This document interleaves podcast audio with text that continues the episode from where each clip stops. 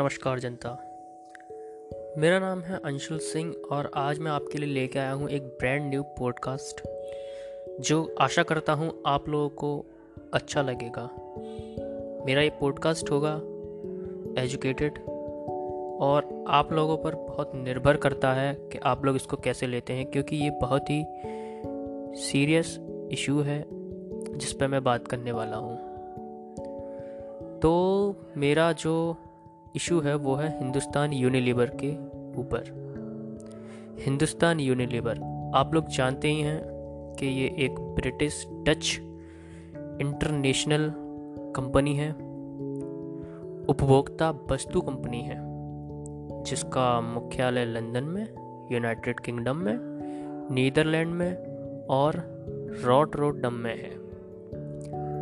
और भारत में भी इसकी शुरुआत हुई थी और आज ये भारत में बहुत बड़ा इसका मार्केट हो गया है। तो इसकी जो शुरुआत हुई थी भारत में वो 1933 में लीबर ब्रदर्स के रूप में कंपनी की स्थापना हुई थी। 1956 में लीबर brothers Hindustan Vanaspati manufacturing company limited और यूनाइटेड ट्रेडर्स लिमिटेड ये सब विलय के बाद हिंदुस्तान यूनिलीवर लिमिटेड हो गई। मतलब इन सारी कंपनियों का विलय हो गया आपस में और ये एक कंपनी बन गई हिंदुस्तान यूनिलीवर लिमिटेड कंपनी। तो इसका जो पहला मतलब इसके ऊपर बहुत सारे सवाल जवाब होते रहे हैं, इसके ऊपर बहुत सारे केसेस भी चल चुके हैं। नेस्ले वाला केस भी आपको पता होगा, उसमें कांच वाला जो था। तो ऐसा ही एक केस था, कोडाइकनाल मरकरी पॉइजनिंग कोडैकनाल भारत में तमिलनाडु राज्य में बसा एक शहर है। 2001 में मरकरी पॉइजनिंग का मामला उठा था। इसमें पता चला था कि जो थर्मामीटर फैक्ट्री थी हिंदुस्तान यूनिलीवर की, उस फैक्ट्री में संदिग्ध रूप से पहले तो वो डंप करी गई। मतलब वहाँ पे जो उसको, उसकी जो नींव रखी गई थी वो भी संदिग्ध रूप से और कहें तो हम असंवैधानिक रूप से उसकी जो नींव रखी गई थी। इस कंपनी का जो वेस्टेज जो था वो कोडाइकनल लेक में और वातावरण में घुल चुके थे। मतलब आप समझ सकते हैं, आप समझ सकते हैं कि ये कैसी गैर जिम्मेदाराना हरकत है। तो कोडाइकनाल लेक जो थी, वो दूषित हो गई। इसकी वजह से 511 मजदूर और उनके परिवार की संदिग्ध तौर पर मौत हो गई। तकरीबन वो 14 परिवार थे। जी हाँ दोस्तों 14 परिवार। आप समझ सकते हैं, चौदह परिवारों के घर में चूल्हा नहीं जला होगा। और जो बचे हुए मजदूर थे, उनके बच्चे सीरियस डिफॉर्मिटीज़ पाई गई। उनके जो बच्चे थे, उनमें सीरियस डिफॉर्मिटीज़ थी। जब इस मामले ने तूल पकड़ा तो वहाँ के जो वर्कर यूनियंस और अदर ग्रुप्स जो थे, उन्होंने फोर्स किया फैक्ट्री को शट डाउन करने में, लेकिन फैक्ट्री शट डाउन नहीं हुई। दोस्तों, इस क्षेत्र में उचित रेमिडेशन और साफ़ सफ़ाई कंपनी द्वारा अभी तक नहीं की गई है और कंपनी अभी तक कोई भी ऐसा कोई ठोस कदम नहीं उठा पाई है जिससे कि लोगों को भरोसा हो कि ये हमारे हित में है, अनहित में नहीं है। और कैंपेनिंग अभी तक वहाँ पे जारी है। तो मैं इस पॉडकास्ट के साथ आप लोगों से गुजारिश करूँगा कि आवाज़ उठे, दूर तक जाए और लोगों को न्याय मिले। और इस पॉडकास्ट को मैं आगे बढ़ाता हूँ और बात करता हूँ बिगेस्ट पॉल्यूटर पे। जी हाँ दोस्तों, सबसे बड़ा biggest polluter department of atomic energy के मुताबिक मरकरी लेवल्स नॉर्मल से 1000 टाइम एवं पाए गए हैं कोडेकनाल लेक में। और ये सबसे बड़ा प्लास्टिक पॉल्यूटर भी है। आप समझ रहे हैं ना मरकरी? कितना जानलेवा होता है। जानलेवा होता नहीं है जानलेवा है। दुनिया में यूनिलीवर चौथे नंबर पे आता है प्लास्टिक पॉल्यूटर के में। चौथे नंबर पे ये प्लास्टिक पॉल्यूटर है सबसे ज़्यादा। इस स्टडी के मुताबिक एक बात कही थी टीयर्स फंड ने। और इंडिया, चाइना, मैक्सिको और नाइजीरिया में इस कंपनी ने अकेले ही सत्तर हज़ार टन वेस्ट फैलाया है। इसके परिणाम स्वरूप छः लाख पचास हज़ार का कार्बन उत्सर्जन भी हुआ है। दोस्तों, आप सोच नहीं सकते कितना बड़ा इस इस कंपनी का जो स्कैम है, बहुत बड़ा है, बहुत। और इसने जातिवाद और भेदभाव को भी फैलाया है।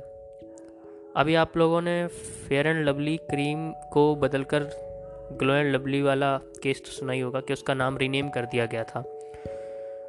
ये दोस्तों इसीलिए हुआ था क्योंकि लगभग तीन पीढ़ियों से यूनिलीवर जातिवाद को बढ़ावा दे रहा था, प्रचार कर रहा था। Fair and lovely fairness cream जो थी उसकी, उससे मतलब मुख्य रूप से ब्लैक एंड एशियन कम्युनिटीज़ में गोरे होने की क्रीम को बढ़ावा दिया जा रहा था। लेकिन कुछ महीनों पहले इस कंपनी ने उस क्रीम का नाम बदलकर ग्लो एंड लवली कर दिया फेयर एंड लवली से। ये बदलाव तो आया क्योंकि लोगों ने आवाज़ें उठाई। उनको लगा ये गलत है। भाई, जिसका जो कलर है, वही होना चाहिए ना? मतलब इसमें क्या है कि मतलब ये गोरा है, ये काला? उसको बढ़ावा देना तो बिल्कुल गलत है। हम बात करते हैं अब इसके टॉक्सिक प्रोडक्ट्स की। टॉक्सिक जहरीले, ज्वलनशील। आईआईटी कानपुर ने एक अध्ययन में प्रकाशित किया था कि जिसमें उन्होंने उजागर किया था कि यूनिलीवर के जो डिटर्जेंट और साबुन हैं, जैसे रिन विम लक्स हमाम और लिरिल। इनमें आर्सेनिक की मात्रा अधिक पाई गई। जो आपको लॉन्ग ड्यूरेशन जोखिम और गंभीर स्वास्थ्य खतरे दे सकता है। यही नहीं दोस्तों, एक प्रसिद्ध अनुसंधान और एजुकेशन इनिशिएटिव को हाईली टॉक्सिक सब्सटेंस जैसे sodium borate B H T क्वाच और आर्सेनिक भी इसमें इन्वॉल्व है। मतलब ये सब आप चौंक सकते हैं कि भारत की जानी मानी क्रीम पॉन्ड्स, डब और एक्स डिओड्रेंट्स और बहुत सी चीज़ों में जो आपको डेली यूज़ करते हैं तो उनमें सीरियस बहुत ज़्यादा सीरियस ऐसी बीमारी फैलाने वाली चीज़ें पाई गई हैं कि आप बस, मैं इसके आगे क्या कहूँ मतलब आपके जो हार्मोन्स हैं, वो उससे बाधित हो सकते हैं। बॉडी में एलर्जिक रिएक्शन हो सकते हैं। ये कोई छोटा मोटा केस नहीं है, ये बहुत बड़ा केस है, लेकिन कंपनी जो है वो मल्टीनेशनल है, बहुत पैसा है तो मामले उसके ज़्यादातर दबा दिए जाते हैं। एनिमल टेस्टिंग स्कैंडल में हम बात करेंगे, दोस्तों 2013 में जानवरों के उन्मूलन के लिए ब्रिटिश यूनियन ने इस बात का खुलासा किया था कि यूनिलीवर अवैध रूप से अपनी प्रोडक्ट्स को जानवरों पर टेस्ट कर रहा है। जैसे रैबिट पिग माइस एट्सेट्रा दोस्तों, जानवरों पे बहुत ही ज़्यादा इस कंपनी ने टेस्ट किए हैं अपने प्रोडक्ट्स के, जो कि असंवैधानिक है और इसको हमें बढ़ावा बिल्कुल नहीं देना चाहिए, बल्कि हमें इसके प्रति जागरूक होना चाहिए। और जागरूक की बात ही आई है तो मैं बात करना बात करना चाहता हूँ। 2015 को इसका एक गाना आया था, कोडाइक नल, जो सोफिया अशरफ ने गाया था। इस गाने से लोगों को वो जागरूक कर रही थी। और ये गाना मरकरी पॉइजनिंग के ऊपर ही था। कोडाइक नल में जो मरकरी पॉइजनिंग हुई थी, उसी के ऊपर ये गाना था। तो ये गाना जब वायरल हुआ तो इससे वो जस्टिस की मांग कर रही थी। और उन्हें जस्टिस मिला भी। और इसका एक और सीक्वल आने वाला है दोस्तों, वो है team T M Krishna. Clean up right clean up the site treat us like we were vital तो इसी के साथ मैं अपनी वीडियो समाप्त करता हूँ। माफ़ कीजिएगा मैं अपना पॉडकास्ट समाप्त करता हूँ।